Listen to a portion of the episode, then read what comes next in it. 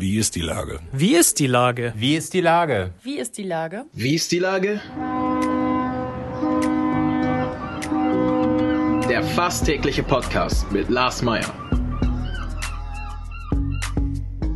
Wie ist die Lage? Unser fast täglicher Podcast als Kooperation mit der Mopo und der Gute-Leute-Fabrik spürt tagesaktuellen Fragen nach.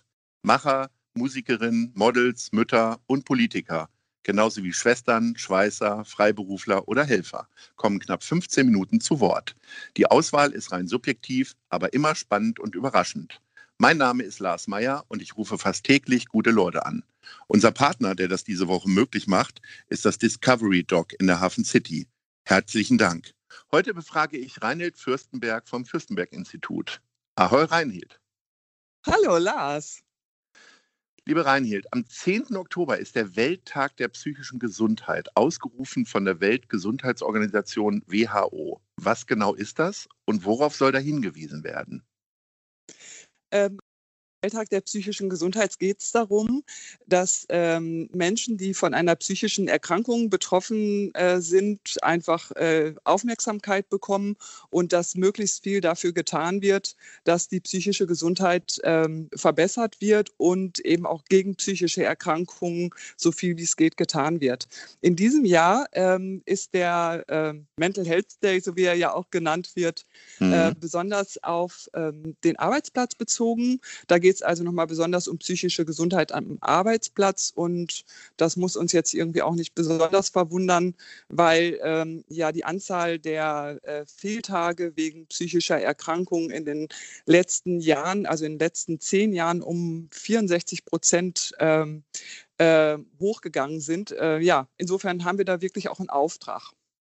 Ausgerechnet dieses Jahr ist dann dieser Tag, wenn es um Arbeit geht, auf den Samstag. Aber es könnte ja auch schon mal ein versteckter Hinweis sein, dass man wirklich mal mehr wieder dazu kommt, nur noch fünf Tage zu arbeiten.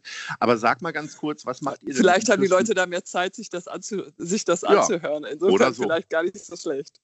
Was macht ihr denn mit eurem Institut? Äh, also mal so in drei Sätzen kann man wahrscheinlich schwierig erklären. Und äh, wie genau seid ihr da jetzt äh, am Samstag aktiv?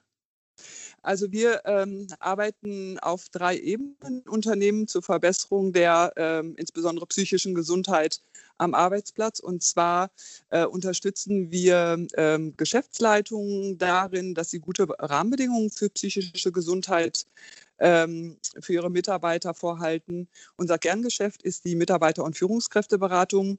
Äh, da kommen Mitarbeiter aus Vertragsunternehmen tagtäglich in unsere Institute und ähm, lassen sich äh, beraten im Sinne von Coachen, wenn sie wegen irgendwelcher Themen den Kopf nicht frei haben. Also das können sowohl psychische Belastungen sein, aber auch familiäre, private ähm, oder auch andere berufliche. Und ähm, der dritte Bereich ist, dass wir Führungskräfte, äh, aber auch Mitarbeiter qualifizieren für den Bereich von Gesundheit und Leistung. Sprich, ähm, dass es, äh, also dass zum Beispiel Führungskräfte gesund führen, dass sie Mitarbeiter unterstützen, denen es nicht gut geht, dass sie auch für gute Bedingungen am Arbeitsplatz sorgen und äh, ja, die Gesundheit von Mitarbeitern unterstützen. Das ist ja ein Thema, was immer wichtiger wird. Ich sage mal, früher, so in den 70er, 80er Jahren, hat man als Firmenchef eine ordentliche Sause organisiert, meistens äh, als Weihnachtsfeier. Da haben sich alle richtig betrunken und dann war gut und dann herrschte ein ziemlich ruhiger Ton äh, in, in vielen Bereichen, vielleicht mhm. auch branchenspezifisch bei dem einen mehr oder weniger.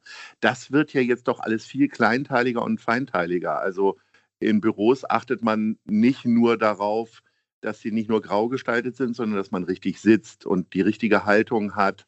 Äh, bei euch geht es aber tatsächlich ja noch um mehr, also um Atmosphäre vor allen Dingen. Ne? Ja, ganz genau. Wobei, wo du das ansprichst, äh, Lars, äh, mir fehlt das manchmal ein bisschen äh, in Unternehmen, dass es einfach so ganz schlicht und ergreifend menschlich zugeht und dass man sich auch ähm, auf das zurückberuft, was, was einfach unter uns Menschen funktioniert und, äh, funktioniert. Und das ist eben manchmal auch genau dieses zusammen feiern, auch miteinander Spaß haben, ähm, schöne Mittagspausen miteinander zu verbringen und genauso schön dann aber auch ähm, die Arbeit gemeinsam zu erledigen. Also dabei einfach auch auf Atmosphäre äh, zu achten. Ich rätsel jetzt schon im Oktober darüber, wie wir unsere legendäre Weihnachtsfeier gestalten, die, äh, es wird nichts nach draußen dringen, aber schon sehr besonders ist. Das spiegeln mir unsere Mitarbeiter auch immer. Was kann ich denn bloß jetzt dieses, du, da hat, es hat natürlich auch was mit äh, Gemeinschaft und Alkohol zu tun, manchmal.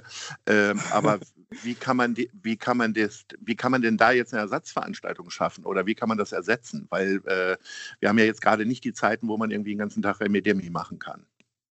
Ja, aber äh, bei den Mitarbeitern hat es schon eine ganz große Wirkung, wenn man überhaupt äh, mit äh, ihnen darüber spricht, wie man es gut machen kann. Also wie man zum Beispiel äh, eine Feier gestalten kann, wie man, also auch, dass man, selbst wenn man sich digital trifft, einfach Spaß miteinander hat. Ähm, und ähm, ja, dann eben gemeinsam sich Gedanken macht, wie diese äh, dieser äh, hohe Wert von äh, wir, wir treffen uns ähm, irgendwie umgesetzt werden kann. Und natürlich haben wir die Bedingungen äh, so wie sie sind und müssen Abstand äh, halten und müssen Masken tragen und so weiter. Ähm, ja, da ist das eine oder andere jetzt gerade nicht möglich, aber so wie du das ja auch machst mit deinen Veranstaltungen, ähm, äh, kann man das, was geht, eben umsetzen. Dann muss man vielleicht in kleineren Teams äh, wieder anfangen zu feiern. Also die Lücke und die Möglichkeit sehen, statt nur irgendwie zu sagen, man hat eigentlich gar keine Möglichkeiten, zu viel Restriktionen. Ja, genau. Also schauen, was geht und nicht, was nicht mhm. geht. Ne? Ja, sehr gut. Ja. Ähm, Hubertus Heil hat ja jetzt irgendwie vorgeschlagen, dass es äh, in den meisten Branchen, also vielleicht jetzt nicht im Bäckereihandwerk oder so, ähm, zwei Tage Homeoffice pro Monat geben soll. Äh, wie siehst du denn das Thema Homeoffice? Also ich finde, dass die Flexibilisierung in Sachen Homeoffice, die wir jetzt durch Corona zwangsläufig ähm, umgesetzt haben, äh, die, die finde ich äh, sehr gut. Aber ich halte wirklich gar nichts davon, äh, ganze Belegschaften komplett ins Homeoffice zu schicken und also jetzt auch ähm, mal abgesehen von den mhm. Corona-Bedingungen. Ne? Also ja, ja, äh, viele Unternehmen überlegen das ja auch anschließend so beizubehalten oder haben das auch schon rausgerufen, ne? weil uns dadurch total das Wir-Gefühl verloren geht. Also man kriegt ja gar nicht mehr mit, wie es dem Kollegen geht. Ähm, wenn, also wir trinken ja auch nicht ein Glas Wein digital miteinander. Das haben zwar einige jetzt auch in der Corona-Zeit gemacht, mm. aber da schmeckt aber nicht, nicht so gut. Nee, ganz genau. und, und ich kriege doch äh, zum Beispiel, also wenn ich jemanden jetzt über den Bildschirm sehe, ne, da kriege mhm. ich doch nicht mit, ähm, wie es dem wirklich geht. Ich habe überhaupt keine Chance auf längeren Smalltalk oder, oder auf irgendwas Spontanes, was passiert. Ich meine, ähm, ich fahre ja, ich gucke mir ja irgendwie auch nicht einen Film über Italien an, statt nach Italien in Urlaub zu fahren.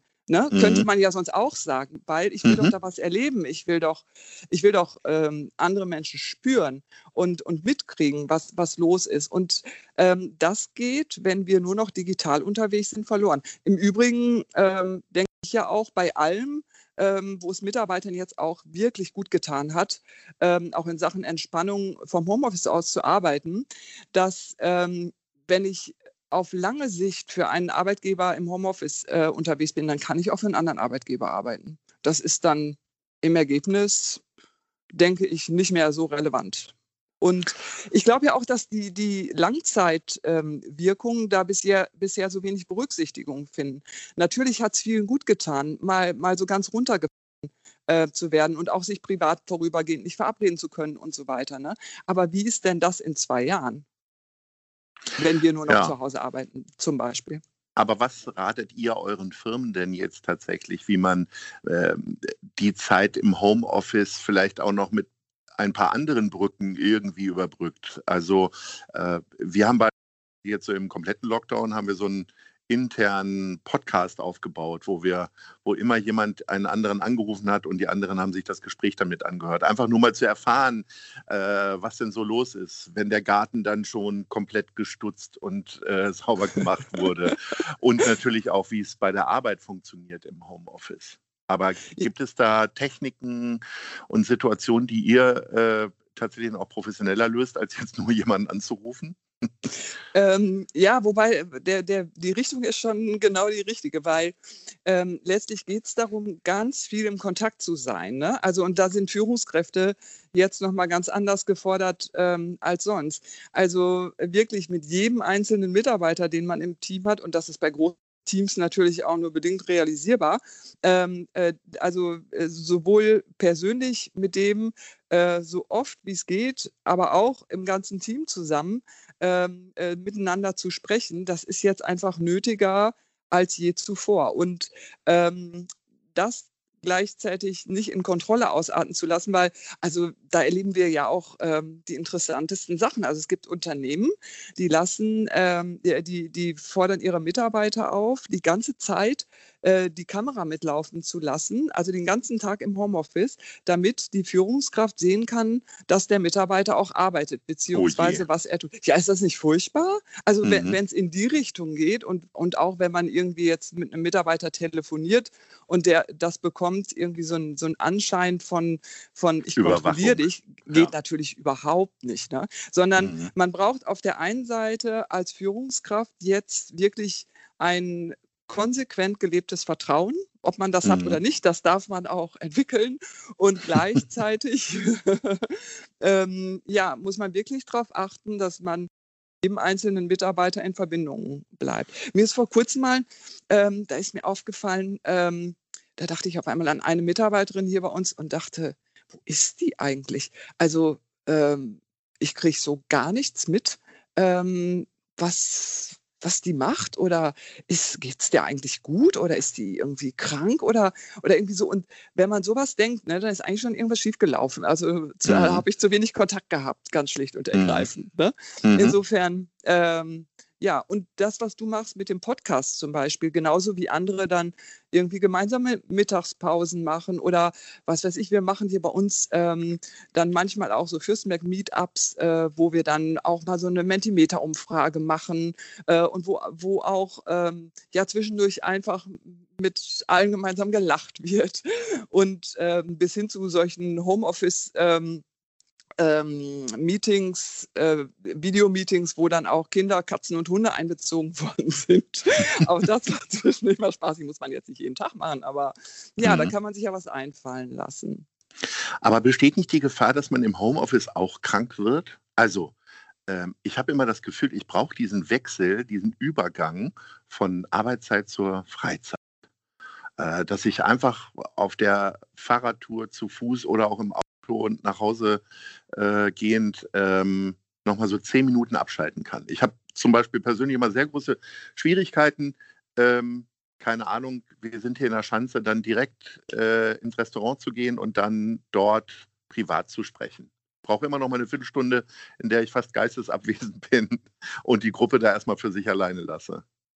Ja, also erstmal erstmal noch mal einmal zu dem, was du eingangs ja. sagtest. Ne? Kann man im, mhm. im, Homeoffice da nicht auch krank werden? Ne? Mhm. Also ähm, bei uns in den Beratungen. Weil eben dieser Übergang fehlt. ja, du? genau. Also das ist jedenfalls ein Aspekt. Ne? Komme ich gleich auch direkt nochmal drauf.